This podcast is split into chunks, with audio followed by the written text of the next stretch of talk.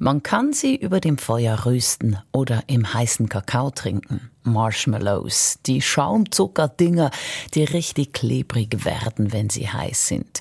Und mit diesen Marshmallows wurden mit Kindern im Vorschulalter Tests gemacht. Der Marshmallow-Test galt jahrzehntelang als Meilenstein der Psychologie, weil er die Zukunft vorhersagen kann. Je besser sich Kinder beherrschen können, desto erfolgreicher sind sie später im Leben so die Erkenntnis.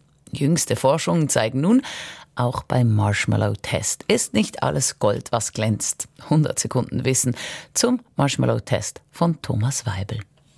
Ein Kind sitzt im Raum, vor ihm ein Marshmallow, ein zweiter in Sichtweite. Das Kind ist allein, seine Aufgabe sich beherrschen. Wenn es warten kann, bis der Professor nach einer Viertelstunde wiederkommt, darf es beide Marshmallows essen, wenn nicht, gibt's bloß diesen einen.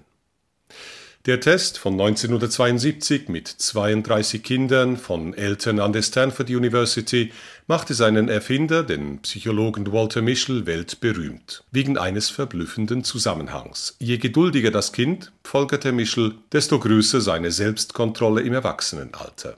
Die Kinder, die der Versuchung länger standhalten konnten, seien später erfolgreicher, persönlich, in der Beziehung, in Beruf und Gesellschaft.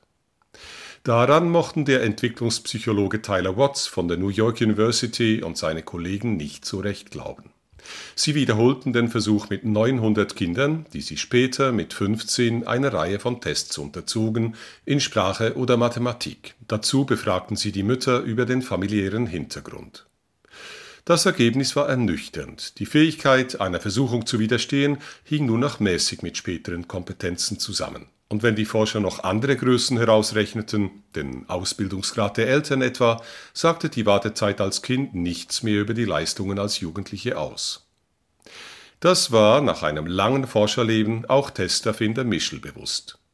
Die Vorstellung, man könne die Zukunft eines Menschen sicher vorhersagen, durch die simple Tatsache, wie lange er sich eine Belohnung versagen kann, gab er 2015 zu, ist Unfug. 100 Sekunden Wissen